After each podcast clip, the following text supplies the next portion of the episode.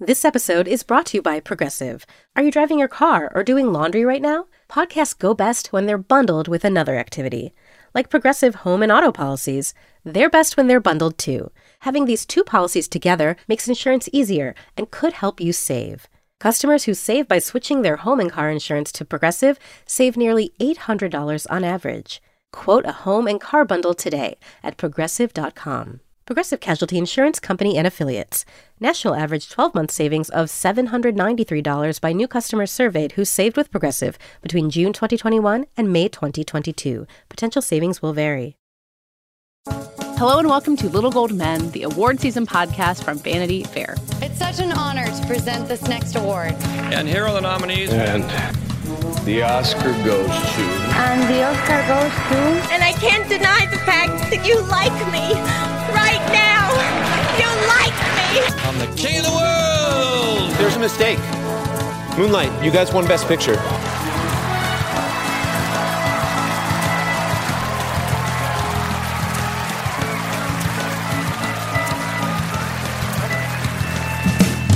I am Katie Rich, and I'm here for this interview episode with David Canfield.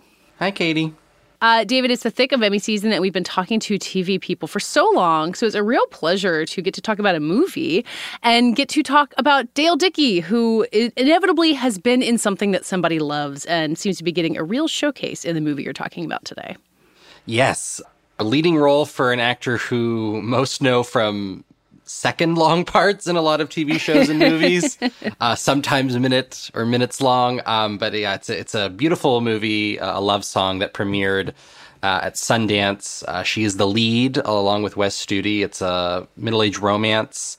It's got some shades of Nomadland. Uh, she plays a widow who um, really finds a new sense of meaning over the course of the movie. Uh, but it's got beautiful shots of the American West. They shot it near Telluride, and Dale Dickey is uh, pretty extraordinary in it. I would say. When I think of her, I think of her being intimidating. Usually, I think a lot of that comes from Winter's Bone, which is one of the first things I remember seeing her in. Uh, but also Palm Springs, which she's really funny in. yeah. um, I, and but it sounds like this is a, a real new shade of what she can do. Yeah, I mean, we definitely talked a lot about the intimidating nature of her most of her past roles, she said that people will run away from her on the street sometimes. I mean, I remember one of my first like moments of awareness of her was when she crushed the man in Breaking Bad with an ATM machine. It's a kind of iconic visual for a again like a second long performance for Dale Dickey. Um, but yeah, this is a completely different key for her, and uh, she was very aware of that. We we also did talk about Winter's Bone a lot because she won the Independent Spirit Award for that. Uh, it was a real break for her in her career. Um, I mean, she is terrifying in Winter's Bone. Like, yes. I don't know if people, if, if you remember that movie at all, I think you remember her. Yes, there's a there's a bashing scene that is quite vivid. Yeah. Um, but yeah, she she's proven she doesn't just play terrifying characters with this movie. Safe yeah. to say. Um, yeah, and she's also in A League of Their Own, which I'm hoping you talk about as well. I've seen a little bit of that, and it's uh, she's she's an authority figure, but maybe not as scary, and it's a really charming performance in that too. We we absolutely did, and it is nice that this year she's you know she's in pretty much every episode of League of Their Own, and she is the lead of this movie, and that is by far the most exposure she's ever experienced as an actor, despite being in this business for many decades. And it is something she's getting used to. Um, it was definitely one of the more off the cuff interviews I've done for this podcast. I say it in the best way, um, and just a really delightful human who is, I think, learning to appreciate a moment that uh, took a long time to come. And I think what we learn over and over is there's, you know, it seems like every year there's someone who has a similar thing. They've been working for decades and all of a sudden they have one thing that really makes them pop. So, you know, knowing we know her and we know to look forward to her, but it seems like uh, her big breakthrough moment really could be now or anytime soon. Yes. Let's hope that this is the first of many lead roles yeah. for Dale Dickey. Yes. Uh, so let's hear your conversation with Dale Dickey. Dale Dickey, you're here uh, to talk about a love song, which gives you a, a well deserved and perhaps rare leading role. um, you're nodding. Thank you for saying well deserved, but yes, rare is true. um, what is the feeling being the face of of a film, especially one that was so well received out of Sundance um, and and continues to find a lot of love? It's a really new thing for me, a little overwhelming. Um, it's lovely to have this opportunity. Uh, Max really, you know, he wrote a, a middle aged love story. And the fact that Wes and I are both, Wes Studi and I are both sort of highly weathered, scarred faces, it's we were the perfect people for these these two outdoors roamers. And um, I, I, I hit the lotto. I lucked out with a wonderful script and an incredibly gifted director. Yeah, it's beautifully made. For me, you're an actor who makes an impression in every project, no matter the size of the part, which at times can be quite small. And I saw that this film's director, uh, Max Walker Silverman, he mentioned, um, wrote you a letter, right, uh, asking you to play the lead and, and describing what your work has meant to him. Is that right? Yeah, I mean, there's, there's just nothing more heartfelt to get a letter from a young filmmaker, and I, I watched his two short films before this, and I knew he had a real gift. And just his script alone was so poetic and simple and, and beautiful. The letter was enough to just say, I'll do it. I don't even need to read the script. It was so flattering, but um, I lucked out. I mean, who'd have thunk? Who'd have thunk? As someone who's been in this business as a working actor for a long time, I'm curious just like what it meant to to have the letter to see maybe the kind of impact you can have on a filmmaker and that your work has resonated in that way. Yeah, what did that feel like? It really is a it's it's a it's a beautiful heartfelt gift that I take to heart. If someone takes the time to write you uh, a letter saying how how much they admire your work and why you're so perfect for this script, it's you know, I've I've worked with more and more young filmmakers, and I I my agents over the years. You know, if I'm not missing a big money job because I have to take money jobs, you know, when they come around. But uh, young filmmakers have reached out and student films, and, and I'm like, if I have the time, I, I want to do it. I like working with young young filmmakers. So, um, you know, it makes me feel a little old. It's like I've been around a while, but it's nice that I've made some kind of impression on on you know these are our filmmakers of tomorrow, and uh, we need new writers and new voices. So. Um, yeah, it warms me heart. It makes me feel really good um, to, to, to, be wanted, and then to have somebody put this faith in me um, that I could carry the film. Uh, I was terribly insecure about it and very nervous if I could handle it. And I was I wanted the challenge. You know, when you're scared of something, you got to do it. But Max was so wonderful and a t- terrific crew. Yeah. So so how did you find that experience of carrying a movie with Wes and and finding the rhythms of the of the story and the tone with Max and Wes? What was the experience of making the movie like for you? It it, it was really glorious. It was hot. We were outdoors the whole time. It, lo- it looks hot. um, yeah, it was very hot. We we filmed on Miramonte Reservoir, which is like an hour southwest of Telluride. It's a place where Max grew up, and um, I was on. We all had to quarantine in Telluride. Oh, it was so hard. Um, then I mean, it's a beautiful place if you're going to quarantine. It's a beautiful and then, place. then we moved to this little tiny town of Norwood where uh, the crew was in two different ranch houses. We, we were in big bubbles. And then when Wes joined us a week later, Wes and I shared a ranch house. But they brought everything to us. We did not go out. You know, we each had individual cars to drive the half hour to set. Um, and uh, we were masked entirely the whole time and particularly difficult for the crew in the heat. But you know, Max Max came out of NYU Film School, and he brought a lot of those kids with him, a cinematographer, and some that were in different disciplines or came after him. But all those kids had worked together, so it's a really well-oiled machine. And I I just knew we could trust everybody.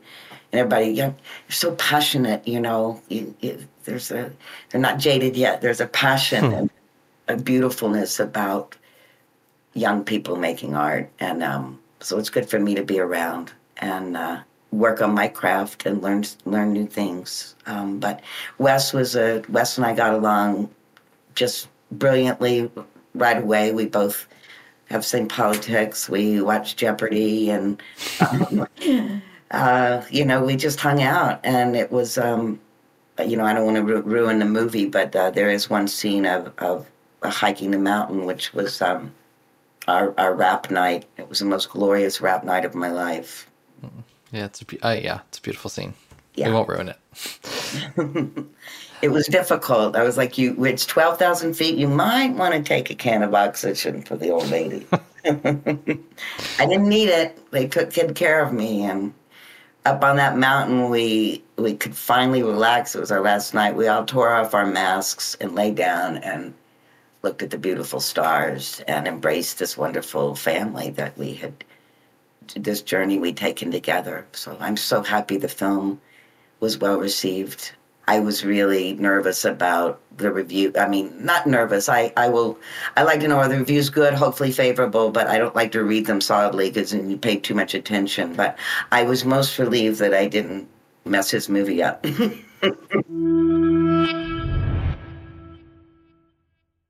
I'm Bobby Finger. And I'm Lindsay Weber. Do you ever see a new face or name on your news feeds and say, who the heck is that? Our podcast, Who Weekly, is everything you need to know about the celebrities you don't. Think of us as your cheat code to People magazine, your glossary for Hollywood, a shortcut to understanding pop culture at large. For the past eight years, Who Weekly has been telling listeners everything they need to know about the celebrities they don't.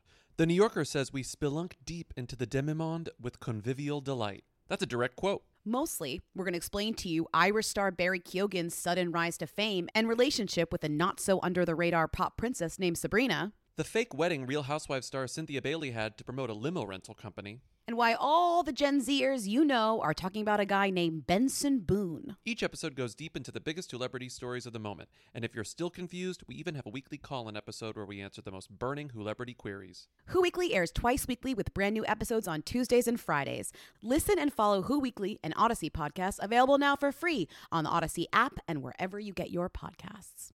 Apple Card is the perfect cashback rewards credit card. You earn up to 3% daily cash on every purchase every day. That's 3% on your favorite products at Apple, 2% on all other Apple Card with Apple Pay purchases, and 1% on anything you buy with your titanium Apple Card or virtual card number. Visit apple.co slash card calculator to see how much you can earn. Apple Card issued by Goldman Sachs Bank USA, Salt Lake City branch. Subject to credit approval. Terms apply.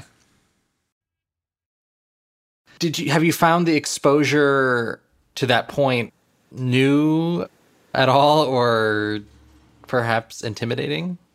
A little bit. A little bit? Um, you know, I think the only other time I went through this kind of media or large scale film that has gotten this kind of press was when I did Winter's Bone. Yes. And I had that wonderful supporting role as Merab.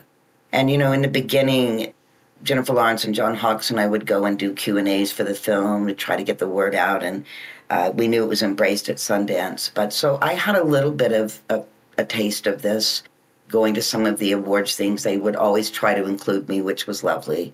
Mm. Um, and you know, watching Jennifer spiral away, Bye-bye. well deserved. What a what a Yes. wonderful actress and woman. I, I tend to be a little shy. It doesn't seem that way. I'm very gregarious. I love people, but um, in terms of intimacy and talking about me, I've always it's it's difficult. But you know, I'm not talking about me. We're talking about the film, right? I'm going to talk about me a little bit, but um, the more I the more I do interviews, the the easier it is, and I um, I just I'm so happy this film is going to be seen, whether whether they like me or not. I think it's a beautiful film. So that's that's where I'm staying right now, staying in the present, and whatever comes my way with you know more screenings and stuff, I'm there to promote it. Uh, you mentioned learning new things in a making a movie like this. I was struck by how gentle the role was and how gentle the story was in comparison, perhaps, to some of your, let's say, harsher roles and work.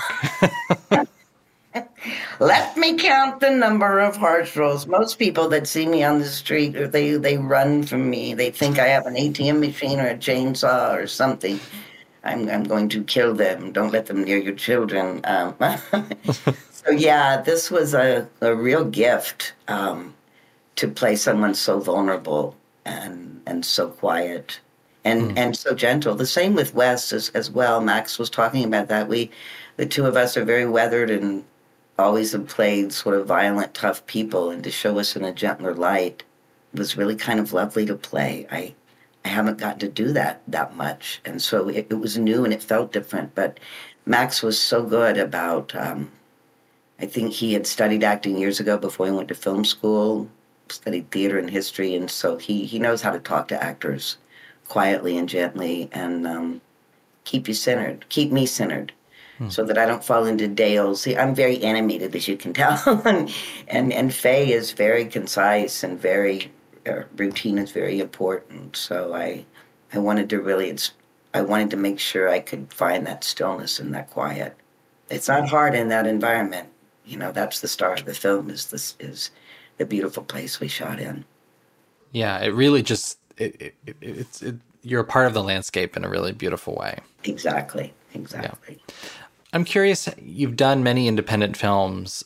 Being top of the call sheet for this one, had you over your career witnessed how actors have handled being in that spot and how to sort of be the focal point of the cast and things like that? Yeah, I mean, I, have worked. I, I've been so grateful and lucky to work as much as I have on a lot of different sets with a lot of different people, and I'm not sure I'd been number one before. Maybe on a couple of student films, but it still the number thing never really meant much to me. It just meant that you had a, a so supposedly a lot of lines to say, but in this it's just more quiet. Um, yeah. But yeah, it's, it was important to me. It's important to me on a set to, you know, we all have our moments, and and I was struggling to quit smoking, and so you know my head can turn quickly, but I, I. Uh, I tr- try to always work well with others and respect. You know, coming from theater, you respect all the other disciplines, and I'm as, only as good as the people I'm working with, and they're the ones making me look good. And um, I just I trusted our crew, and um, you know it was mostly it was my big old face on screen the whole time to work. hmm. um, I did want to go back to Winter's Bone for one moment. We are an awards podcast, and I do remember the moment you won the Indie Spirit Award, uh, which felt like uh, a very deserved honor. What do you remember about? what do you remember about that? Really, that whole flurry, and and yeah, that being the the culmination, perhaps for you on that, that on that, that tour. That that that was nerve wracking for me, and I I remember very little about that entire evening, and uh, I, I wasn't drinking, so you know I was in good shape. I just I knew I was so excited just to be there, and I knew the film had been embraced by Film Independent, and and and I knew that they liked Winter's Bone. I never expected to win.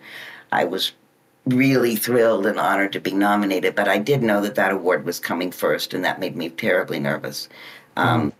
Plus, you know, it was like keep it to thirty seconds, and then all the producers are saying, "Don't thank us. You don't need to thank us. We know you're thankful." And so I get up there and I completely forget to thank Jennifer Lawrence, number one.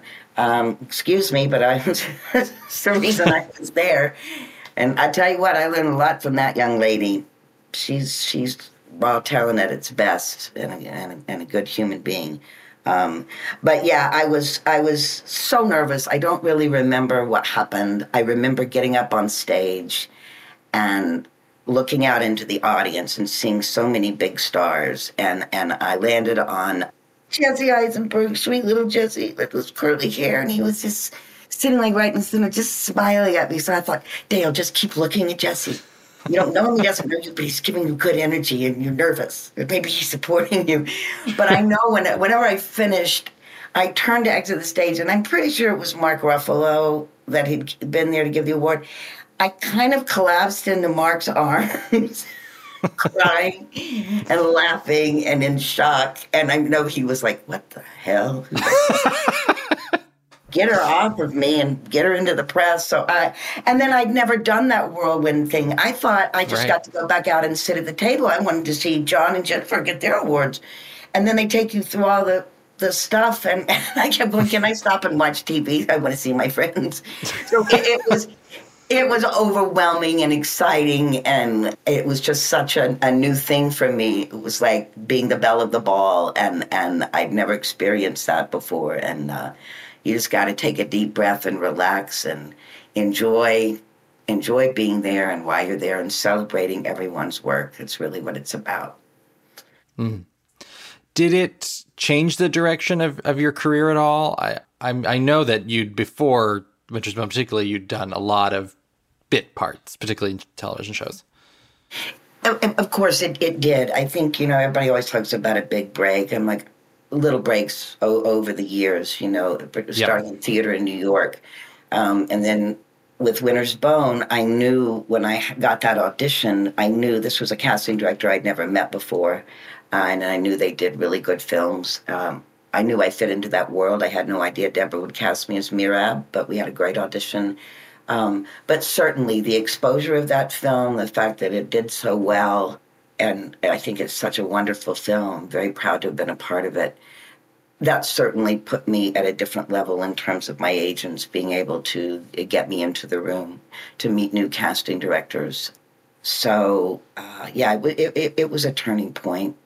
You know, one thing just leads to the other. And I mean, Breaking Bad, believing Breaking Bad came out, that's when people, I don't know what it is. I like, really? I spent three hours in the makeup chair getting lesions put on my face. But yeah. if you recognize me, that's fine. it's the chin and the hair, you know.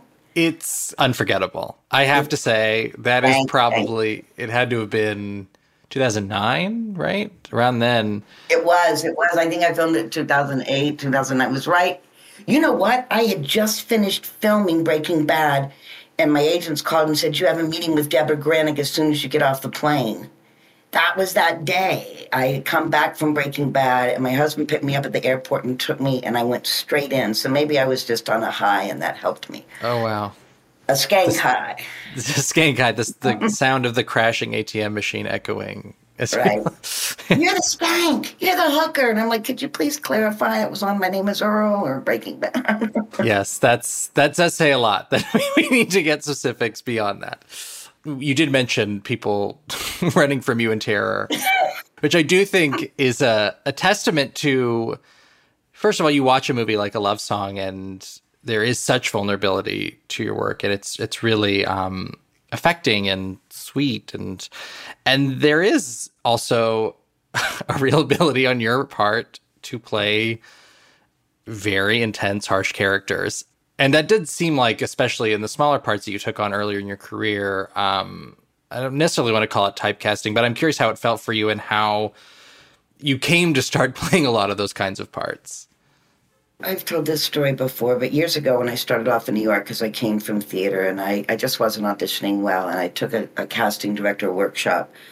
And, uh, you know, I was like, I want to do my Ophelia. I was classically trained and blah, blah, blah. And they're like, no, you don't get it. You need to do your Southern. You need to do Beth Henley monologues. I was like, no, I don't want to be typecast as Southern. But he was basically saying that is what you want. That's what you do better than anyone else. You. Hmm that's what is in your soul and your heart. You may not have a thick Southern accent, but you grew up there, your rhythm. So I started embracing some of the, the Southern roles that I'd been shying away from because I did need to be typecast. It, Hollywood, particularly when I moved to LA, it's like they have a very specific look that they want, and I knew I was not the normal kind of look, the the beautiful leading girl. Um, I mean, one of my first auditions in when I was in LA was for the police shows was would have been like in 96 and i walked in to read for the um, the the next door neighbor that baked pies. And i literally walked in the room and the director looked at me and he went can you come back tomorrow and read for the heroin addict? Because this face i learned early on it, it's a strong face. It reads hard. It reads appalachian. I can have a little mean mouth. There's just something that reads rural and tough and I, I accepted that. You know, I um, I grew more and more comfortable with my face as I went along, and um, I don't know what it is about those those tough, gritty roles, but I sure do love playing them. It might be that I have trouble with anger in real life, and perhaps that's why I'm drawn to those roles. it's a great outlet. but I, I, can't use it for that. But um, yeah, I love I love trying to find the humanity in in anyone who's on the margin or down and out. There's always some sort of hope and heart in there somewhere, and uh, to try to bring that to every role I play. But uh, yeah, love song. You know, I don't think Faye has too many skeletons in her closet, so yeah. Does it almost change the way perhaps you see yourself as an actor? You've you've mentioned your face a few times now, and I think the movie really has this. Um, it's beautifully shot. Um, but it it does really embrace your face and Wes's face in all of it, right? And and it does take on a different connotation to say it's it's placed in an episode of Breaking Bad, as you were saying. Right. And well, one of the things I, I can't remember, but I what I really loved about some of the reviews from Sundance were that they embraced the fact that Wes and I are older character actors and like unapologetic close-ups of my face and then and and I, I, I got tickled because I think all that they were all trying to find a a nice way to say she's wrinkled as shit.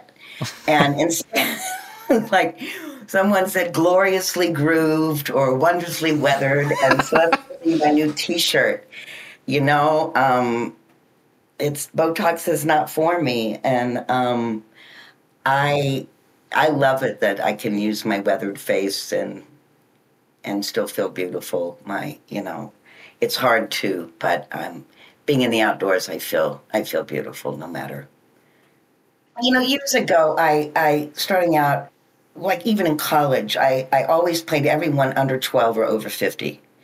And hmm. my professors in school were like, you're going to fall between the cracks. And then sure enough, when I started in the business, it was like they, they want you to fit a certain mold. And it's you're, you're not pretty enough this way and you're not quirky enough this way. So you sort of keep falling between the cracks. And then, you know, I came into my own the older I got. And I, I tell young students when I talk to them, it's like, don't doesn't happen overnight. I what, didn't expect it to. I just was going to keep going. But I, you know, I was 45 when I finally could quit my day job and started working. So, you know, Tyne Daly told me years ago, embrace your face because you're going to work more and more as you get older. And so, thank you, hmm. Tyne. Um, maybe I hope that I hope this is not the end of it now. well, um, I don't mind doing supporting roles. Look, baby, I'm I just love to work.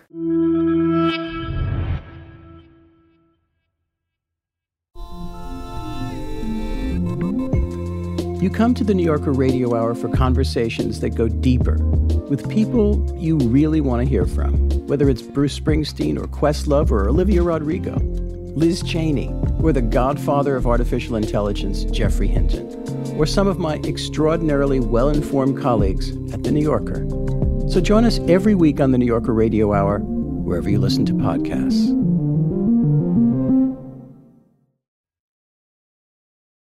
You've got a love song, and you also are in uh, the A League of Their Own reboot coming yes. up.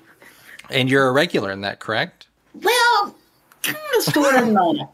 Um, when we did the pilot, I was recurring. I play the girl's chaperone. The chaperone's yes. pretty much always there, and unless they're sneaking out at night or the privacy of their rooms, they were their everything, and I loved playing that role. Um, the girls were terrific, but when when they went into series, it's like because the chaperone is there, so I'm in the background every time they're on the field. You know, right. I have to be there, so I'm written into every episode, but I'm not considered a regular.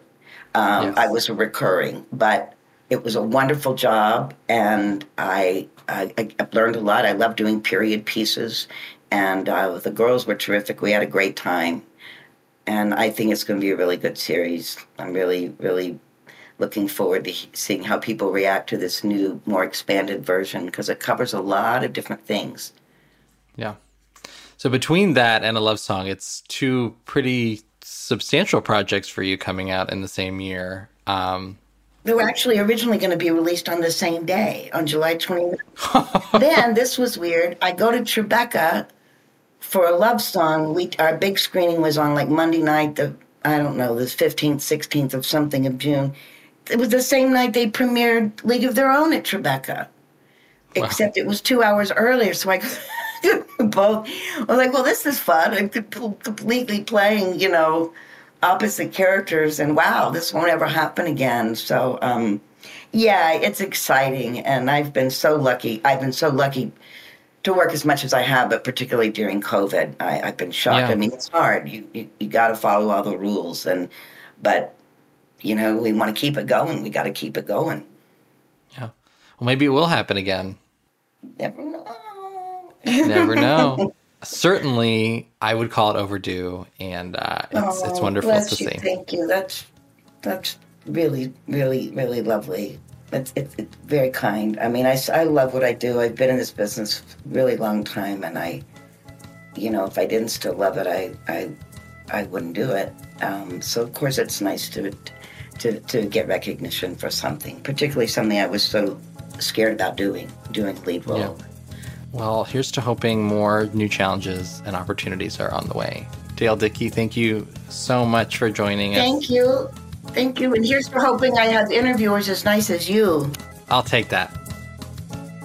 That does it for today's interview episode. We'll be back on Thursday with our regular roundtable conversation.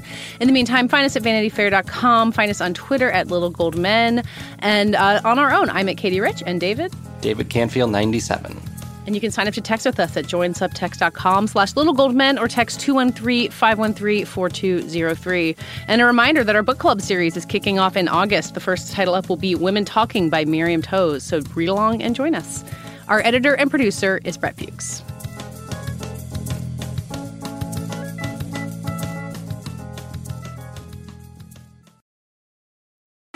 Hi, I'm Jeremy Larson, the reviews director of Pitchfork, and this podcast is supported by Pitchfork Music Festival.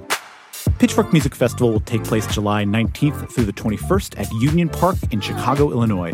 This year's lineup features Jamie XX, Alanis Morissette, Black Pumas, Carly Rae Jepsen, Brittany Howard, Jai Paul, Muna, Jessie Ware, 100 gecs, and many more. The festival also features diverse vendors as well as specialty record, poster, and craft fairs, and works to support local businesses while promoting the Chicago arts and food communities as a whole. For more information on tickets and lineup, visit pitchforkmusicfestival.com.